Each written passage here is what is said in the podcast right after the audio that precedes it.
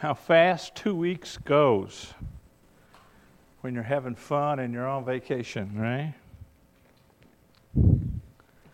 We are now back, and well, we're now here. I don't know that I'm back yet.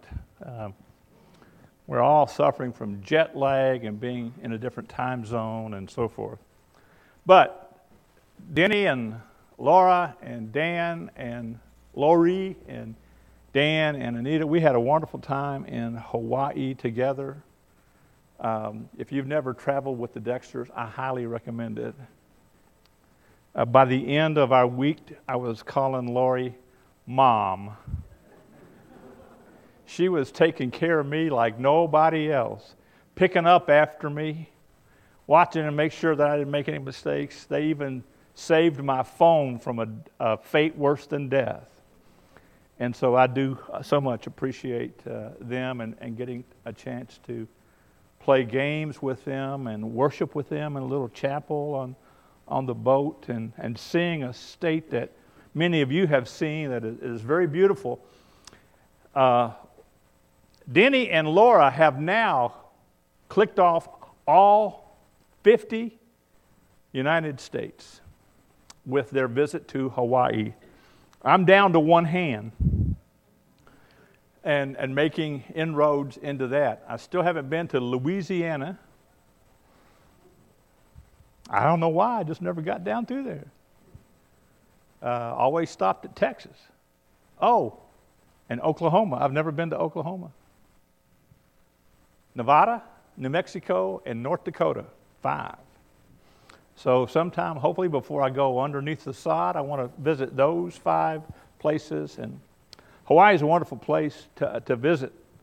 And it's a, it's a wonderful series of islands, and the people are just wonderful there. The, the food is, well, you can tell what the food is. I mean, I got six weeks, docs. I don't see you for six weeks, okay? And so I'm going to I'm going to buy a substitute to go in and visit you on the day that he's going to be dressed like me and he's going to use my name and, and so forth and so on.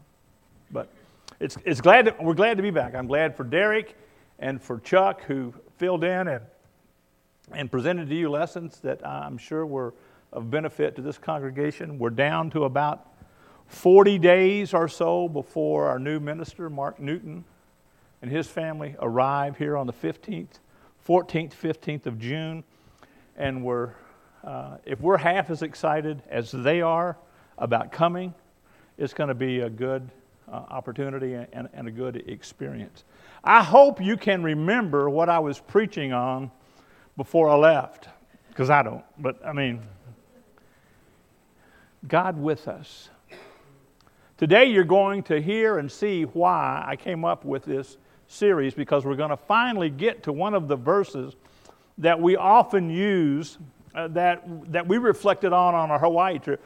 Matthew, where it says, Where two or three are gathered together, there I am in the midst of them. What we've been trying to do with this series is to, to feel and get close to the presence of God more than, better than we have historically. And, and I hope you understand that I'm doing it for my benefit as well as, as for you. We need and want to feel closer to the presence of God. Isaiah 64, we started off that Eric read for us, has the idea of humans. His request to God there in the very first verse is God, I wish you would rend, I wish you would tear heavens open and apart and come down and visit with us and come down and make your presence known. When I was, we were on the Hawaiian trip and we were on the island of Molokai. I read of a leper colony there in a, a little small village called Kilauea. I don't know how many years it had been in existence, but it goes back into history. It was operated by a man by the name of Damien. He was an unusual man, and he's attending to the needs of these lepers. And he's not very particular about his sanitary situation. He dips his fingers in the poi bowl with them. He wraps their legs and arms and things in bandages and doesn't wash his hands afterwards. He gets rather down and dirty and personal with these individuals, and he does so for 16 years. One Sunday, he gets up to preach, as was his custom, and he starts off his lesson by saying, We lepers. Wonder why he started his lesson that way. I'm sure that he had found a spot on his skin and he knew what leprosy was, and he was no longer treating and helping people in a leper colony. He was what? He was a leper himself. That's the way God was many, many, many years ago. After humans had sinned and were suffering the punishment of sin, death, God came down, and it was almost like He was saying, We lepers, I'm with you now. I'm here.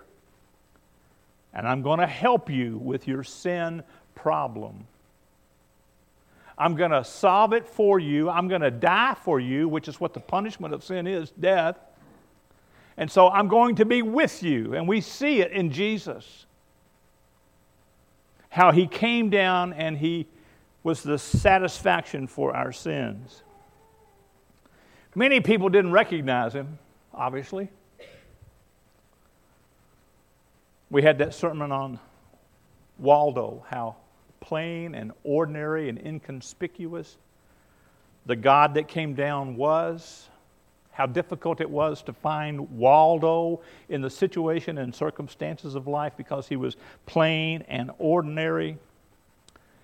Partly the reason we missed, or the human race missed when Jesus came down was the fact that they were probably looking for something of more substance, some bigger show some mighty work, some pizzazz, some special effects.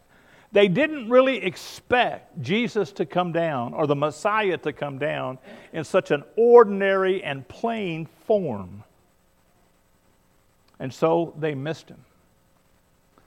But it was not all because of their ignorance, but partly because of their pride that they missed seeing Jesus when he first came down. When he had completed the work and he was about to return to be with God the Father, he said to them that the Holy Spirit would come after him and that he would be a benefit to them and that they could be comforted by him. They would be a new community formed and this new community would be the body of Christ, through which his presence would be extended and known. Now that gets us to the scriptures that we were talking about. Matthew, what is it, 20? Matthew 18 20. Two or three are gathered in my name, there I am in the midst of them. Now, I don't know what the count is here this morning. Is God here? Is God's presence here? Do we feel Him when we come to worship? If two or three, when they gather together and they think about Jesus, why can't 80 or 90 feel? Why do we have such a difficult time feeling the presence of God? One of my favorite scriptures is Matthew 25. As much as you've done it unto me, or done it unto them, you've done it what? Unto me.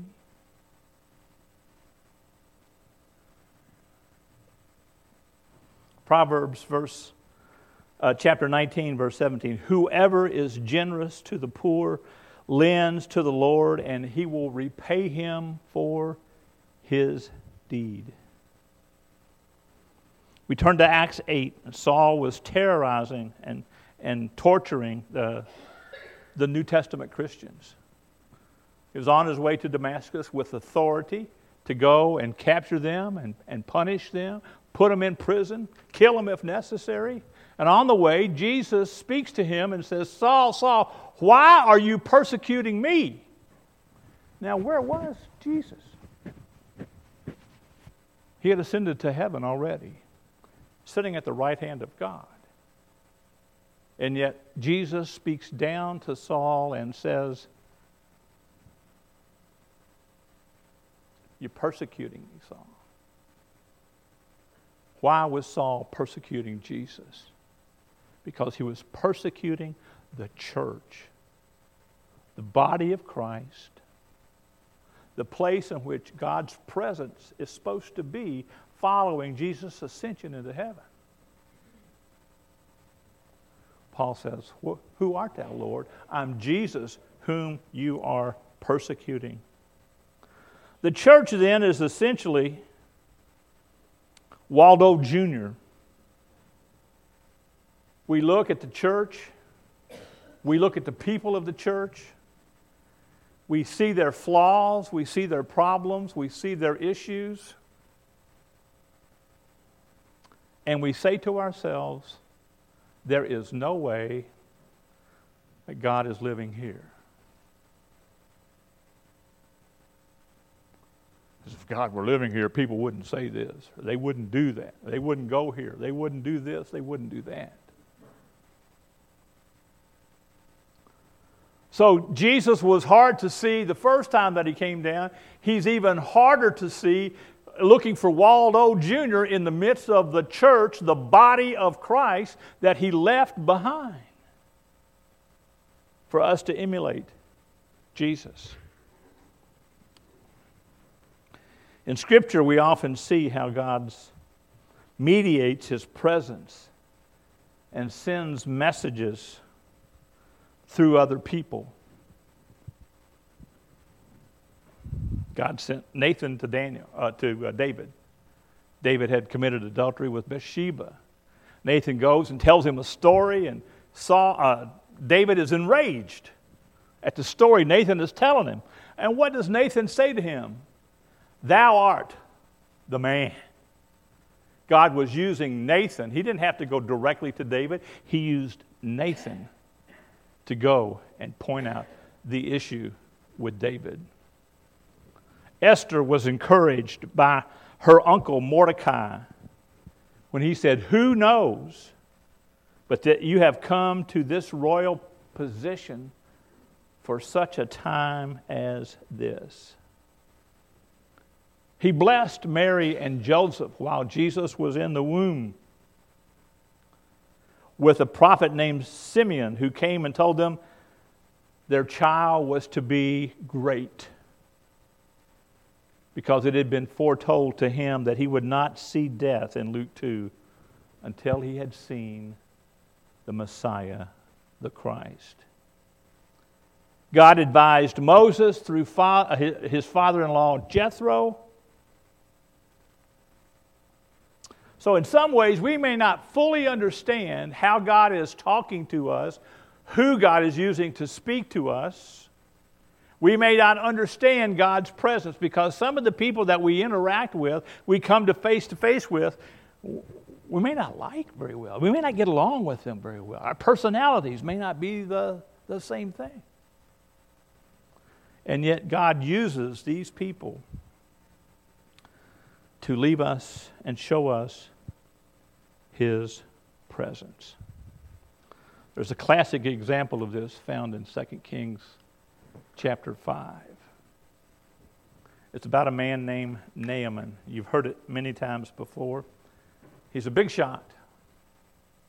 He's the commander of the, the army of the king of Syria. He's just defeated Israel. He's just killed the king of Israel. He's just brought captives back from Israel. And he was a very valiant man. If you wanted something done in the area of army and battle, Naaman was the guy. But the Bible says what? He was a leper. He was a leper.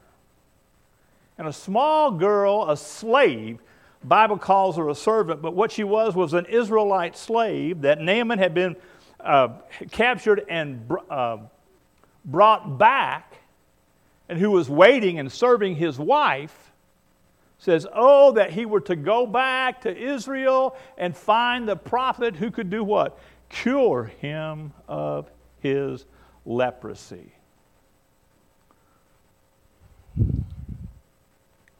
Now, it didn't take Naaman very long to say, okay, I got to go. He didn't have to be convinced. You know, if, if we got a letter in the mail that said there is a new miracle drug in California that would cure MS, that it was guaranteed, that it had great results, do you think we would take the letter and throw it in the garbage can and ignore it? Absolutely not. What would we do? We would go. And this is the, the situation that Naaman finds himself in. He's a big shot, and a little slave girl is telling him, You need to go, uh, not telling him, telling his wife, you need to tell your husband to go to Israel and let the prophet in Israel clear, cleanse him of his leprosy. And so he goes and asks his boss, the king of Syria, I need to go to Israel. And I need letters of authority to go to Israel because they're going to think that I'm coming there to war with them again.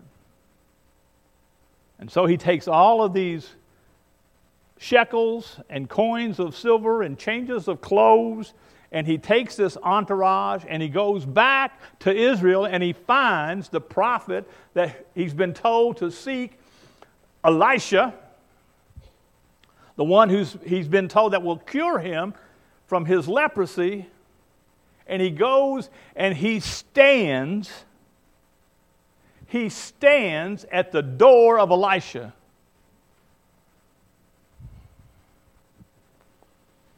He doesn't go knock.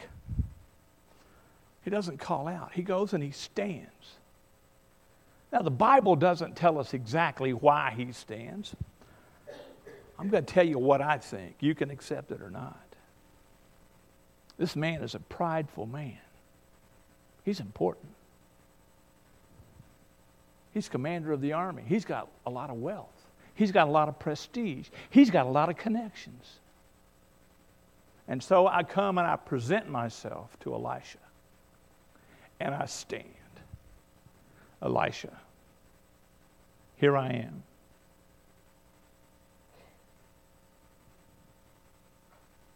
What does Elisha do?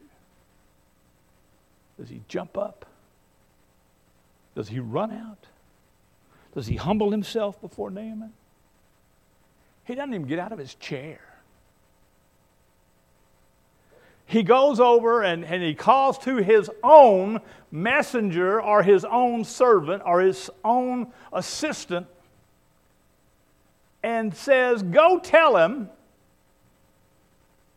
to dip in the Jordan seven times. And so that's what his messenger does. Naaman standing there, a messenger comes out one who Naaman probably thought wasn't even worthy to be in his presence, and he's telling him, Go dip in the Jordan seven times. Now, if you know this section, you know what Naaman's reaction was. He gets angry. He goes into a rage. Look who I am. Look what I've done. I've come and you treat me this particular way, I certainly expected a big, what we used to call it, GE, a big dog and pony show.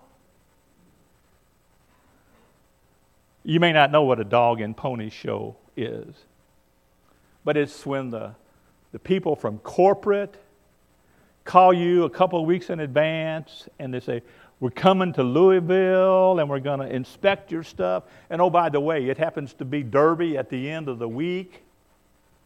And so we want to be entertained and we want to be taken to the Derby and we want to be treated like the royalty that we are because we are what? We're corporate. And so we moved heaven and earth. We painted. We swept the floor. We cleaned everybody up. We fired all the bad looking people. Don't know why I didn't get fired now that I think about it. And we had this dog and pony show when they came in. Look and see what we are doing, how wonderful we are, and how wonderful you are. Thanks for coming all the way up from uh, down from corporate and being down here in Louisville with poor old humble us.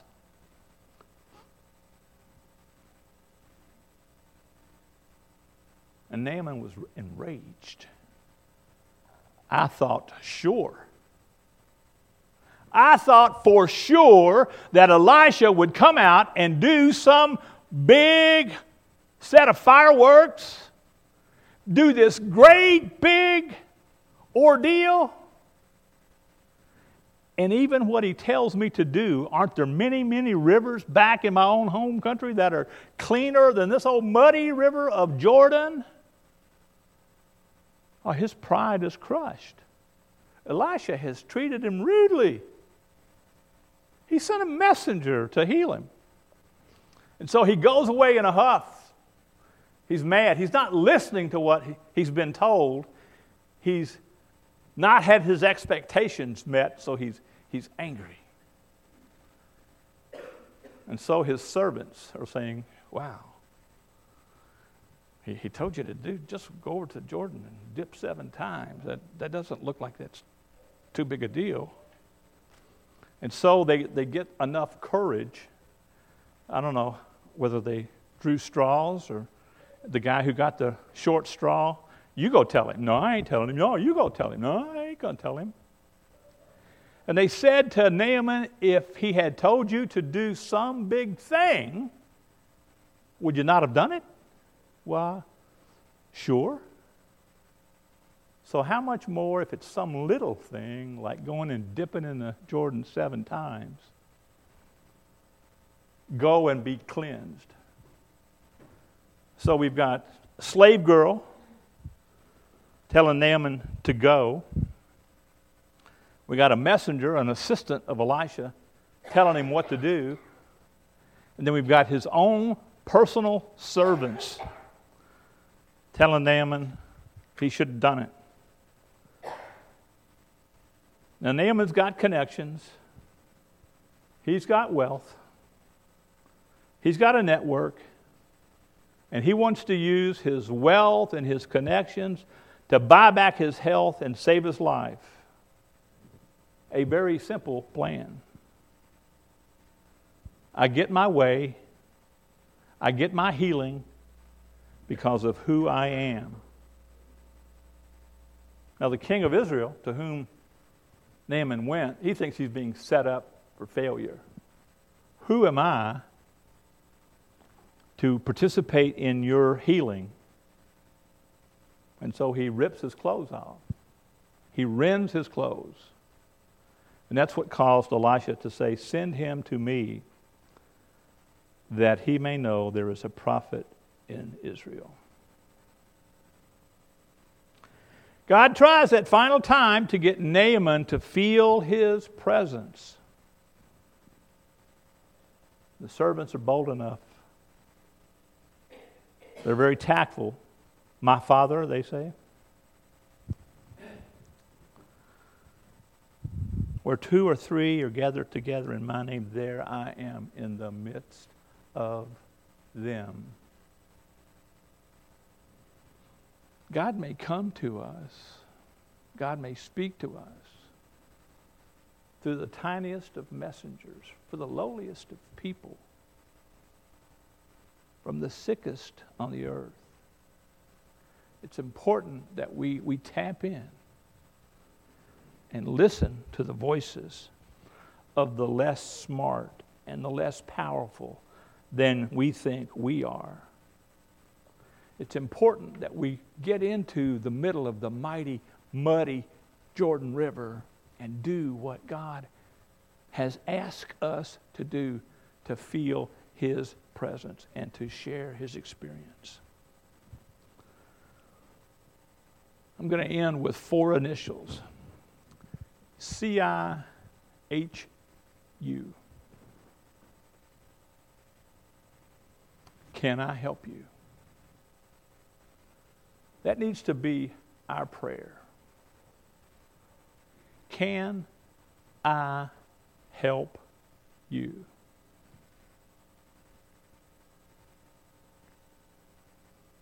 Not be Naaman and look how important I am, how significant I am. Why doesn't God come and show to me the respect that I am due and heal me in the way that I want to be healed with the show that I have desired? But rather to say, How can I help you? You know, many, many times as we have gotten through this, we've talked about all of these people that are standing on the street corners with, with these signs about needing help. And, you know, we discount them an awful lot as being people that, that we don't really want to associate with or, or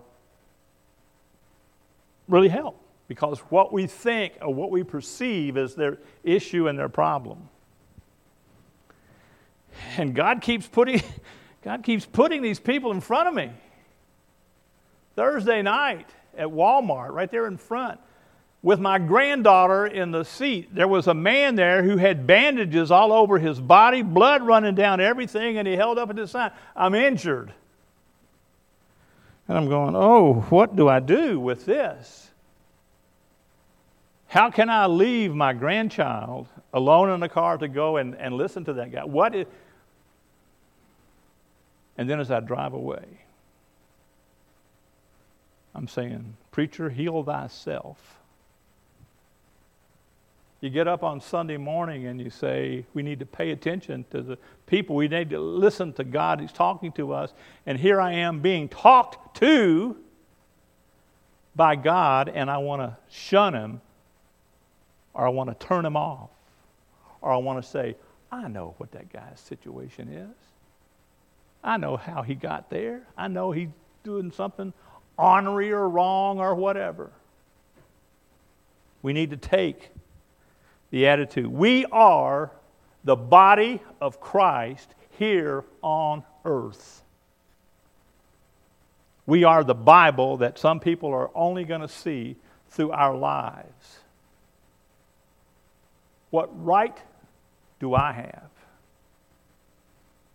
So look at a man standing on the side of the corner with a sign, maybe because nine out of ten of them are ornery rascals, to not say to him, How can I help you?